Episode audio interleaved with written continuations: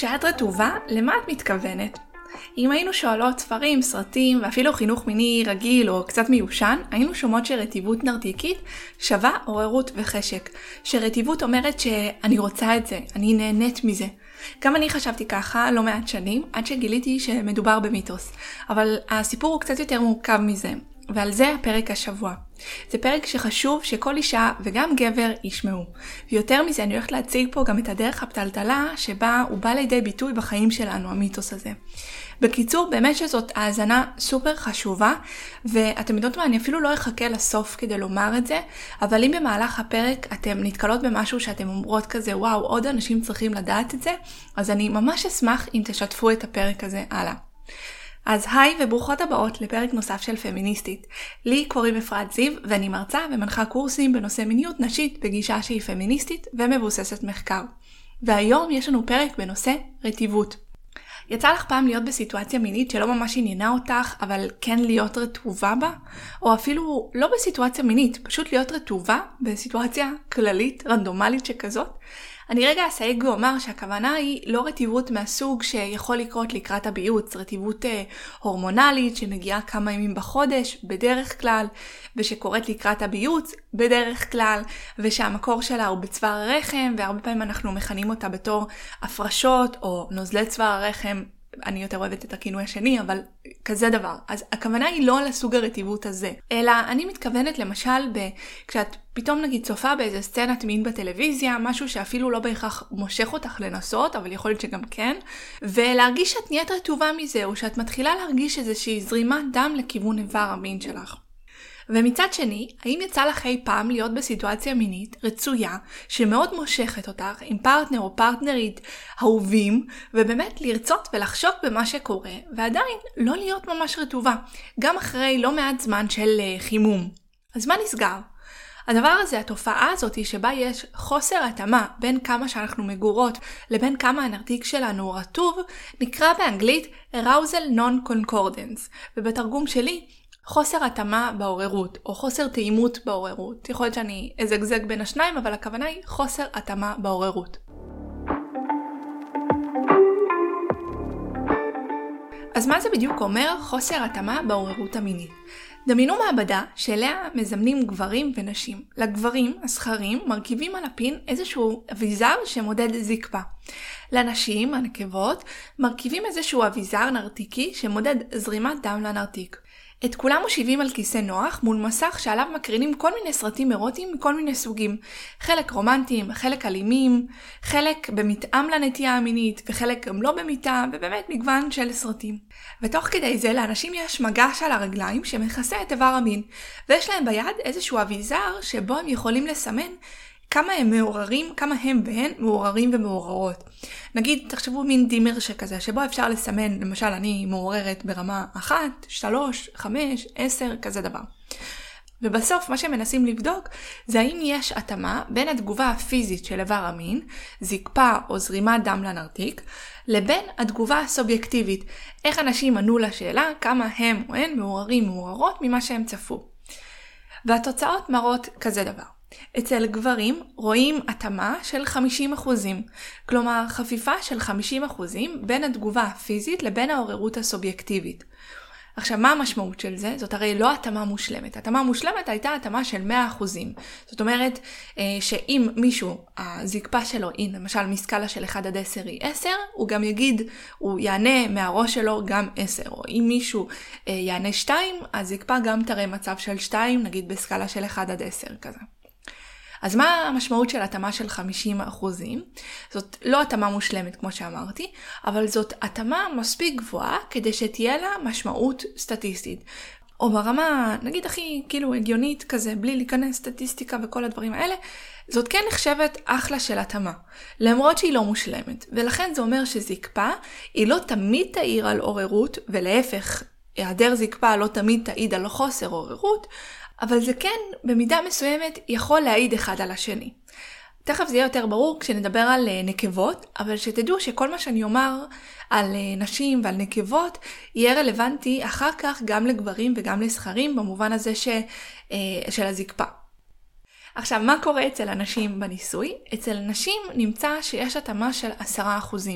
חפיפה של 10% בין התגובה הפיזית בנרתיק לבין התגובה הסובייקטיבית, מה שהאישה מסמנת במתג הזה שהיא מקבלת.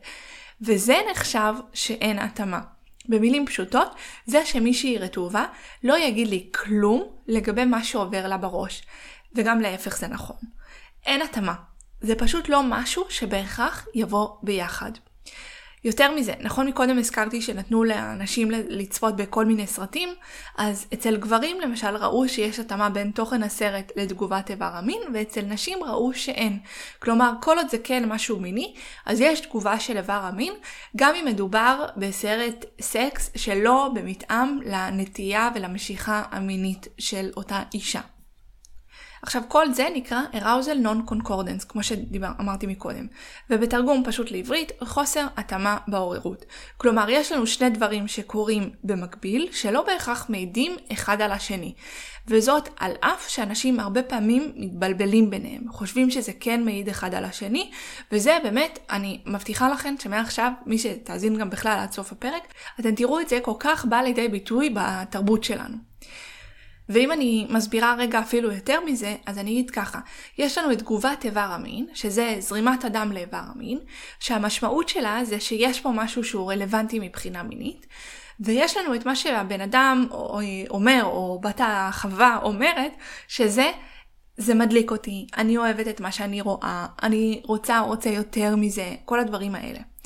ובחוויית החיים שלנו אנחנו יכולות בעצם לראות משהו שמאוד מאוד מדליק אותנו, ולא בהכרח להגיב אליו פיזית, על ידי רטיבות, ואנחנו יכולות לראות משהו שרלוונטי אלינו מינית, למשל סרט אירוטי, אבל למשל שיש בו פרקטיקה שלא מדברת אלינו, למשל, או לא בהכרח לצפות בסרט, זה יכול להיות גם לקרוא ספר, ואני נגיד חושבת על הדוגמה של 50 אה, גוונים של אפור, אנחנו יכולות לקרוא את הספר הזה, הגוף שלנו יגיב, אבל הראש שלנו גם יכול להידחות מהדבר הזה, להגיד לא, זה לא מתאים לי, אני לא מתחברת לאקט הזה והזה, או אני לא רוצה כאילו להחריג... אה, אה, לא שהסרט 50 אה, גוונים של אפור ממש משקף זוגיות BDSMית טובה, אבל הייתי אומרת, כאילו אני לא רוצה להחריג את BDSM, אבל הכוונה היא באמת, זה יכול להיות כל אקט מיני כזה או אחר. גם לראות סרט עם פרקטיקה, כאילו יותר נגיד, פחות, יותר שכיחה שכזאת. אז אם אני רגע חוזרת אחורה למה שהתכוונתי לומר, זה שאנחנו יכולות לראות כל מיני אה, סרטים, לקרוא ספרים, לא יודעת מה, להיחשף לכל מיני ייצוגים שקשורים למיניות, של פרקטיקות מסוימות שלא ידליקו אותנו בראש שלנו, ומצד שני, הגוף שלנו כן יכול להגיב לזה ולהיות, ולהירטב מזה, או שזרימת הדם אה, תגבר לכיוון הנרתיק. כלומר, רטיבות וזקפה, גם אצל הזכר, גם אצל הנקבה, מעידים על זה שנחשפנו למשהו שהוא רלוונטי אלינו מינית. והתגובה הזאת של הגוף היא תוצר של למידה. זה קורה באופן אוטומטי אחרי שלמדנו במהלך החיים מה רלוונטי מינית אלינו ומה לא. ואגב, אה, לא כל הנשים יחוו את זה, והרמה של חוסר ההתאמה היא גם כן, היא משתנה בין אחת לאחרת, נשים לסביות בדרך כלל יהיו קצת יותר מתואמות, אבל גם זה, זה מורכב, אז אין איזשהו, לפחות כרגע אין איזשהו כלל אחד שאני יכולה לומר, אלא שפשוט כל אחת היא שונה, זה הכלל הכי בטוח תמיד. הבסיס הוא תמיד אותו בסיס, אבל יש שונות רבה בין כל אחת ואחת, אחד ואחד, אחת ואחד, ותמשיכו הלאה לבד. אוקיי, okay, אז עד עכשיו זה היה נגיד הדיבור היותר אה, מחקרי, מדעי שכזה, אבל אני רוצה עכשיו להנכיח את זה בחיים שלנו ולדבר על מה, מה אנחנו יכולות להבין מכל הדבר הזה, איפה זה יכול לפגוש אותנו ביום יום, איזה, גם איפה אנחנו יכולות לפגוש את זה במסרים ממש ממש טריקיים ורעילים הייתי אומרת. אז אה, זהו, אז בואו נדבר על כמה דברים, כמה נקודות. אז הדבר הראשון שאנחנו בעצם זה יכול לפגוש אותנו ביום יום זה בעצם בהבנה שזה שאנחנו חוות רטיבות או זקפה, לא אומר שאנחנו אוהבות ואוהבים את מה שקורה, או נהנות ממה שקורה, אלא שפשוט נחשפנו למשהו שעל פי המוח שלנו נחשב רלוונטי מינית. למה זה חשוב? זה חשוב כדי שאנחנו נוריד מהמשמעות שלפעמים מתווספת לזקפה או לרטיבות של גברים ושל נשים, זכרים, נקבות. אם מישהי רטובה, זה לא אומר שהיא רוצה. כזה פשוט. ולכן, איך אנחנו נדע אם מישהי או מישהו בעניין של משהו, או נהנים ממשהו, אין לנו ברירה, אלא פשוט לשאול, לשאול בקול, לשאול בעל פה. זאת הדרך היחידה לדעת באמת. ויותר מזה, ופה גם אה, מגיעה אולי אזהרת טריגר על מיניות, נגיד, נקרא לזה שלא בהסכמה, לכמה שניות הקרובות. אה, אם חווית או חווית, אני מדבר בלשון נקבה, אבל שזה רלוונטי לכולם. אם חווית אירוע של אה, מה שנקרא מיניות לא בהסכמה, וחווית רטיבות, או חווית הזקפה, כן? או אפילו חווית אורגזמה, זה לא אומר שהסכמת למה שקרה, שרצית את מה שקרה, שנהנית ממה שקרה. כל אלו הן תגובות אוטומטיות של אברי המין, והם לבדם לא מעידים על הסכמה, רצון או הנאה. וזה למה הפרק הזה כל כך חשוב, וכאילו הקטע הזה, הידע הזה, על לדעת שרטיבות, זקפה, לא מעידה על כמעט כלום, או לפחות לא מה שהרבה פעמים מייחסים לדבר הזה, זה למה זה כזה חשוב להבין את זה. עכשיו, הדבר השני שמתקשר לטעות שאני פוגשת ממש לא מעט, פעם חשבתי שאני רק כזה פוגשת אותה בספרות שאני קוראת וכל זה, אבל לאט לאט בשנים האחרונות יצא לי כבר כמה וכמה פעמים לפגוש אותה, אה, כן, נאמרת, כאילו בקול רם, בעברית, כזה דבר, ולכן זה גם חשוב.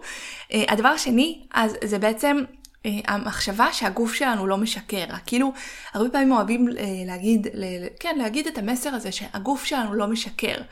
עכשיו, זה נכון במידה מסוימת שהגוף לא משקר, פשוט אנחנו צריכות לדעת מה הגוף אומר כדי, כאילו הגוף באמת לא משקר, אבל אנחנו רוצות לדעת מה המשמעות של הסממנים האלה שהגוף שולח לנו. עכשיו כמובן שכל זה מתחבר גם לנרטיב גדול יותר שנשים הן אה, לא מחוברות לעצמם, המיניות שלהן מודחקת וכל מיני אמירות כאלה. האמירות האלה יכולות להיות נכונות לפעמים, אבל בקטע הזה ספציפית הן לא. ו, וכאילו באמת יש פה mindfuck רציני כשאומרים לנשים, ולאנשים באופן כללי, הראש שלך יכול לשקר, אבל הגוף לא. יש פה, כן, זה נקרא גז לייטינג, לא? כאילו, זה ממש גז לייטינג. ובאמת, אני פוגשת את הטעות הזאת, או את הגז לייטינג הזה כל כך הרבה, שזה פשוט מביך. מנחות מיניות אפילו שאומרות שהגוף לא משקר, ושאם את באמת רוצה את אמורה להיות רטובה, ושאם היינו חיות בחברה מתוקנת ומספיק פתוחה מינית, אז נשים היו מרגישות בנוח לומר את האמת, כאילו שוב, הן משקרות. אה, כן, הן משקרות, הגוף שלהן לא, אני חוזרת על זה כמה פעמים, אבל במילים אחרות, הטעות פה היא שבעצם נותנים ונותנות משמעות לרטיבות או לדם שזורם לכיוון איבר המין, והמשמעות שנותנים לזה זה של הנאה ורצון. אז אני מסבירה שוב למי שמקשיבה פה כדי שתוכל לתקן את מי שצריך. נכון, הגוף לא משקר, פשוט אנחנו רוצות לדעת מה המשמעות של הסימנים שהגוף שלנו נותן, והמשמעות של רטיבות פשוט לא שווה הנאה. היא יכולה לבוא יחד עם הנאה, ולגמרי ביג טיים, אבל היא לא שווה הנאה, היא גם לא שווה רצון, וזהו, רטיבות זקפה פשוט מעידים על זה שנחשפנו למשהו שהוא רלוונטי מינית, וזהו, שנשים הן לא משקרות, הן לא חסומות, הן בסדר גמור, וככה הגוף שלנו פשוט עובד. פשוט צריך לדעת איך לפרש נכון את הסימנים שהגוף הלא משקר שלנו נותן לנו. בקיצור, זה שאת רטובה לא נותן לנו מספיק מידע לגבי מה את רוצה, ולכן גם אם יש לך פרטנר או פרטנרית והם רואים שאת רטובה, תגידי להם שזה לא מספיק כדי לקבוע משהו לגבי מה שקורה לך בראש וכמה את נהנית. וזה הולך לשני הכיוונים, כן? אגב, זה כזה מצחיק לראות מה קורה בדומיין של הגברים בהקשר הזה. אני בדיוק בשלב של העריכה ועלתה לי, לי איזושהי דוגמה שאמרתי אני חייבת לשתף, גם אם זה יישמע קצת אה, שונה מההקלטה המקורית. אה, בכל מקרה, נגיד אצל הגברים, בחיים לא נשמע אמירות כאלה של הגוף שלך לא משקר ואתה צריך בעצם להקשיב לגוף שלך ולא להתנגד או לא לעשות משהו בניגוד אליו או משהו כזה. אה, מה שעולה לי כדוגמה שתמחיש את זה בצורה מאלפת זה שלמשל אה, כשהמציאו את הוויאגרה או שמצאו את התרופה הזאת את הוויאגרה בסוף שנות התשעים אה, ולמי שלא מכירה אז נגיד ויאגרה מה שהיא עושה היא בעצם עוזרת לגברים לתחזק זקפה למשך יותר זמן זה פחות או יותר. אז נגיד שם אם אנחנו חושבות על זה הראש שלהם רוצה משהו אבל הגוף שלהם לא עושה את מה שהם רוצים ולכן הם נעזרים באיזושהי תרופה. עכשיו, מה מצחיק? שבעצם בחיים, הרי אותו מסר שעכשיו אה, מכוונים כלפי נשים במובן הזה של הגוף שלך לא משקר, אם היינו מכוונים את זה כלפי גברים, הגוף שלך לא משקר, היינו בעצם כאילו עושים את ההפך מלנרמל את השימוש בוויאגרה, אוקיי? או גורמים לאנשים לא לרצות להשתמש בזה, או להרגיש רע על זה שהם משתמשים, או להרגיש שהם משקרים לעצמם, וכאילו זה ממש אוסף של מסרים שבחיים לא היו עוברים אצל גברים. אה, אז אני לא באה לצאת נגד גברים, אני מקווה שזה מובן מן הסתם, זה כזה, אני יותר באה לצאת נגד מי שאומר ואומרת שאנחנו צריכות להקשיב לגוף של האישה כי הגוף הוא כביכול לא משקר ושנשים הן כאילו לא מחוברות לעצמן או כל מיני דברים כאלה אה, כשבתכלס זאת לא אמירה שאי פעם נאמרה על גבר שרוצה לקחת ויאגרה. אז אה, זהו קטע משעשע ואנחנו ממשיכות.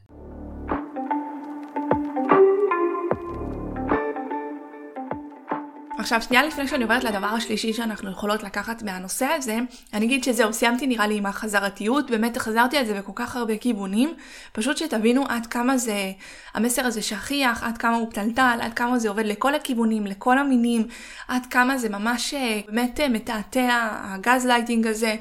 בכל מקרה, הדבר השלישי שמתקשר לנושא הזה זה הנושא של חומר סיכה.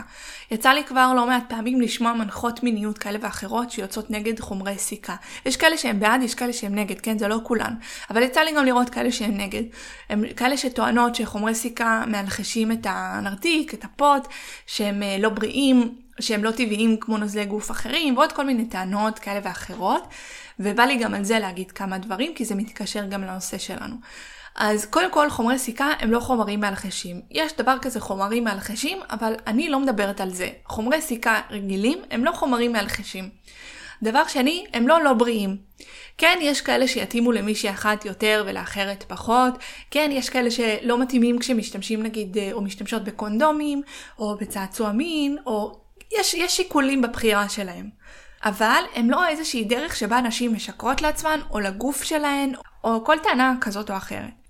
כאילו הטענה שאני שומעת היא שאם היית באמת בעניין של משהו, היית רטובה, ורטובה מספיק, ולא היית צריכה להשתמש בחומר הכל כך לא טבעי הזה. טענות שתמיד ידווחו לנו אותן ברשת חברתית טבעית, על ידי מישהי עם טלפון נייד טבעי, שנועלת נעליים שנולדו בטבע וכולי וכולי. בפועל, אני כמובן צוחקת, כן? בפועל, חומרי סיכה, בדיוק כמו שמן למסאז', מה שזה עושה, זה פשוט מוריד חיכוך ומגביר את היכולת שלנו ליהנות ממגע. וכשמדובר באיבר המין שלנו, חומר סיכה גם יכול גם אה, למנוע פציעות, כאבים. אז באמת אין שום רע בלהשתמש בחומר סיכה. זה לא אומר על המשתמש או המשתמשת שום דבר, ממש כלום. אה, וזהו, חשוב לי גם להבהיר את זה. וזה שאני, אגב, בעד חומר אה, סיכה או שימוש בחומר סיכה, זה לא אומר שאני חושבת שאפשר לקיים כניסה אה, של משהו לנרתיק, כשהנרתיק לא מוכן לזה. זה שני דברים שונים. אם מישהו או משהו רוצים להיכנס לנרתיק, כדאי לעשות חימום, אבל החימום הזה לא מתבטא רק ברטיבות שלפעמים ישנה, לפעמים איננה, לפעמים לא מספקת, לפעמים אה, מתאדה או מתייבשת מהר, כל הדברים האלה. אז אה, אם עשינו חימום ואין רטיבות, והאמת שגם אם יש רטיבות, אני ממליצה להשתמש בחומר סיכה. זה פשוט הופך את הכל להיות הרבה יותר כיף. אז אה, זהו, זה גם משהו שהיה לי חשוב להבהיר, ובהקשר של חומרי סיכה, אני אגיד שאני מתלבטת גם האם לעשות על הנושא הזה פרק, אבל תוהה כמה זה מעניין וכמה ביקוש יהיה לזה. אז אם זה מעניין אתכן, תגידו לי, ואם יהיה מספיק ביקוש, אז אה, זה גם כן יקרה.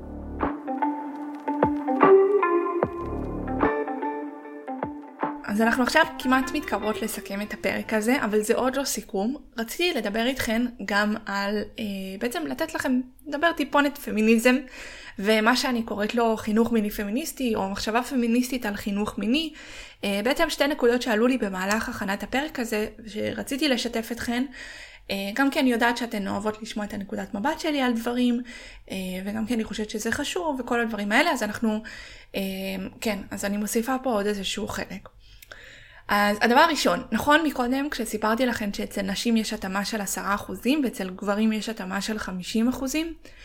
אז נשאלת השאלה, מה השאלה המתבקשת כששומעות את הנתונים האלה? אז אני חוזרת שוב על השאלה. כששומעות שלגברים יש התאמה של 50% ושלנשים יש התאמה של 10%, מה השאלה המתבקשת? השאלה המתבקשת בדרך כלל היא, למה אצל נשים זה כזה נמוך? תרים יד מי שגם חשבה ככה. והכל בסדר אם חשבת ככה, זה הכי הגיוני שבעולם. זאת שאלה שבעצם יוצאת מנקודת מבט שגברים הם המודל הנכון. שאגב, זה משהו שמאפיין כל כך הרבה את תחום המיניות. אה, אחת הסיבות של למה אני קוראת לעצמי מיניות נשית פמיניסטית ואני מסתכלת ככה, זה ממש אני מסתכלת על כל המקומות, אני אוהבת להסתכל על כל המקומות שבהם אה, הגברים הפכו להיות המודל הנכון, הסטנדרט הנכון, שעל פיהם, כן, לפיהם אנחנו מודדות את עצמנו. אז אם אני חוזרת שוב, זאת שאלה שיוצאת מנקודת מבט שגברים הם המודל הנכון, שככה זה אמור להיות, ואצל נשים זה בעצם נמוך, אבל נמוך זה בעצם ביחס למשהו אחר, כן? אז בין אם השאלה הזאת עברה לך אה, בראש, ובין אם לא, אה, ואני זאתי שבעצם שתלתי אותה, אופסי, שימי לב אליה, שימי לב גם לאיפה הנקודת מבט הזאת היא מופיעה בעוד כל מיני דברים שאת חווה במיניות שלך, סביב למשל עוררות, חשק, אורגזמה, כל מיני דברים כאלה. עכשיו, יכול להיות אגב שמה שעלה לך בראש זה שחוסר ההתאמה שנשים חוות היא גם לא בסדר. בפני עצמה, כן? עם או בלי קשר לגברים. כלומר שאמורה להיות התאמה, שאם אין התאמה זאת בעיה. ומה שאני רוצה לומר על זה זה שאי ההתאמה אה, או חוסר ההתאמה, למרות השם הזה אי התאמה או חוסר התאמה, שבאמת הדבר הראשון שעולה לנו בראש כשאנחנו שומעות אי או חוסר, זה שיש פה איזושהי בעיה, אז אני רוצה להדגיש שזאת לא בעיה, זה פשוט פיצ'ר, פיצ'ר של להיות אישה. אין לזה את המשמעות שהרבה פעמים בני אדם אוהבים ואוהבות להוסיף לזה. משמעות כזאת של בסדר, לא בסדר, איך זה אמור להיות, מה נכון, מה נחשב בריא, מה טוב, מה לא טוב, כל הדברים האלה. אז אחד זה מה שגברים חווים זה מה שגברים חווים, מה שנשים חוות, או נקבות חוות יותר נכון, זה מה שנקבות חוות. זה לא נכון יותר או טוב יותר, זה פשוט מה שזה. ונשים הן לא פגומות בהשוואה לגברים, הן פשוט שונות וזה בסדר. זה ברור הקטע הזה, גם ההשוואה לגברים, והמשמעות שיכולה להתווסף לזה בעולם שרואה את הגבר כמין אה, ברירת מחדל הרבה פעמים, וגם באופן כללי, גם בלי להשוות לגבר, כשרואים משהו שמאפיין נשים ומוסיפים לזה איזושהי פרשנות, הסבר, מעבר למה שיש בפועל במציאות. כשהפרשנות באה ממש לידי ביטוי בשם שנותנים לתופעה הזאתי, arousal non-concordance, חוסר התאמה, זה כאילו נשמע שאמור להיות פה משהו. אז זהו, אלה דברים שאני אוהבת להצביע עליהם בקטע פמיניסטי שכזה, שנשים לב שאנחנו לא עושות מהגבר איזשהו סטנדרט, ושבכללי לא ניקח את ביולוגיית האישה ונעשה אותה אה, לא בסדר. בקיצור, כמו שאומרות, זה לא באג, זה פיצ'ר. זהו, אז זה הדבר הראשון. הדבר השני זה עוד מיתוס קטן שעלה לי בפרק הזה ורציתי לשתף ולהפנות לתשומת לבכן. זה פחות קשור לרטיבות עצמה, אבל זאת אנקדוטה מעניינת שאני לא אעשה עליה פרק בנפרד, אז אני מצרפת אותה פה כסוג של בונוס. אה, והיא הולכת ככה. נכון, תמיד אומרות שנשים הן רטובות ולגברים עומד. למה זה? הרי זקפה ורטיבות זה שני דברים שקורים גם אצל נשים וגם אצל גברים. נקבות חוות זרימת דם מוגברת לדגדגן, ובעצם זקפה של הדגדגן, וגם רטיבות באזור הנרתיק. זכרים חווים זרימת דם מוגברת לפין, ובעצם זקפה של הפין, אבל הם גם חווים רטיבות. חלק מנוזל הזרע שיוצא בזמן השפיכה, נוצר ברגעים שסמוכים לשפיכה על ידי ההרמונית, בלוטת ההרמונית. כלומר, גם נקבות וגם זכרים חווים רטיבות וזקפה. אז למה תמיד מדברים על זקפה של הזכר ורטיבות של הנקבה? תחשבו על זה רגע. רמז מנקודת מבט של חינוך מיני פמיניסטי, או בעצם חינוך מיני כמו שאני אוהבת לעשות, אני טועה אם זה היה מובן השאלה. כאילו, אני, הכוונה שלי זה כשאנחנו מדברים על עוררות של גבר או של זכר, אנחנו מדברות במונחים כאלה של זקפה, וכשאנחנו מדברות על עוררות של נקבה, אנחנו מדברות במונחים של רטיבות. למרות שכבר הפרחנו את המיתוס הזה, כל הפרק הזה, עדיין זה מה שאנחנו, זה השיח, נכון? אה, זקפה אצל הזכר, רטיבות אצל הנקבה. אבל כמו שאמרתי, בעצם גם אצל הזכר יש גם זקפה וגם רטיבות, וגם אצל הנקבה יש גם זקפה וגם רטיבות. אז למה בעצם אצל הנקבה תמיד מדברים על רטיבות ואצל הזכר תמיד מדברים על זקפה? אז uh, הסיבה לזה היא בעצם עניין תרבותי. זה שלגבר עומד זה תנאי שנדרש על מנת לקיים חדירה, ורטיבות הנקבה נחשבת כסממן שהגוף מוכן לחדירה. למרות ששוב, אחרי הפרק הזה אנחנו יודעות כמה זה לא נכון, כן? ולכן, מכיוון שכל החיים שלנו סובבים סביב החדירה, מכיוון שהתסריט המיני הנפוץ סובב סביב החדירה, זה כל כך השתרש בנו תרבותית שאנחנו רואות ורואים את הזקפה הזכרית והרטיבות הנרתיקית של הנקבה בתור הסממנים הבלעדיים לעוררות המינית והמוכנות שלנו לקיום יחסי המין שנחשבים חדירה. אז זה שוב מראה עד כמה מושרשת בנו המחשבה הזאת שסקס שווה חדירה, ושכדי לאפשר חדירה, לגבר צריך לעמוד והאישה צריכה להיות רטובה. זהו, אז סגרנו פה עוד מיתוס, אה, סיפור קטן נוסף, אני מקווה שזה היה ברור, אה, תכתבו לי אם כן או לא, ואני מבטיחה לכם שמעכשיו גם את זה אתם תראו בכל מקום. והגענו לסוף של הפרק החשוב הזה, אז אני אסכם ואני אומר, רטיבות וזקפה אצל שני המינים לא מעידים על הסכמה, על רצון או חשק, הם לא מעידים על הנאה ממה שקורה, אלא פשוט שאותם אנשים, גברים, נשים, זכרים נקבות, נחשפו למשהו שהוא רלוונטי מינית. אצל זכרים יש התאמה בין הסממן הפיזי לרצון המנטלי של 50%.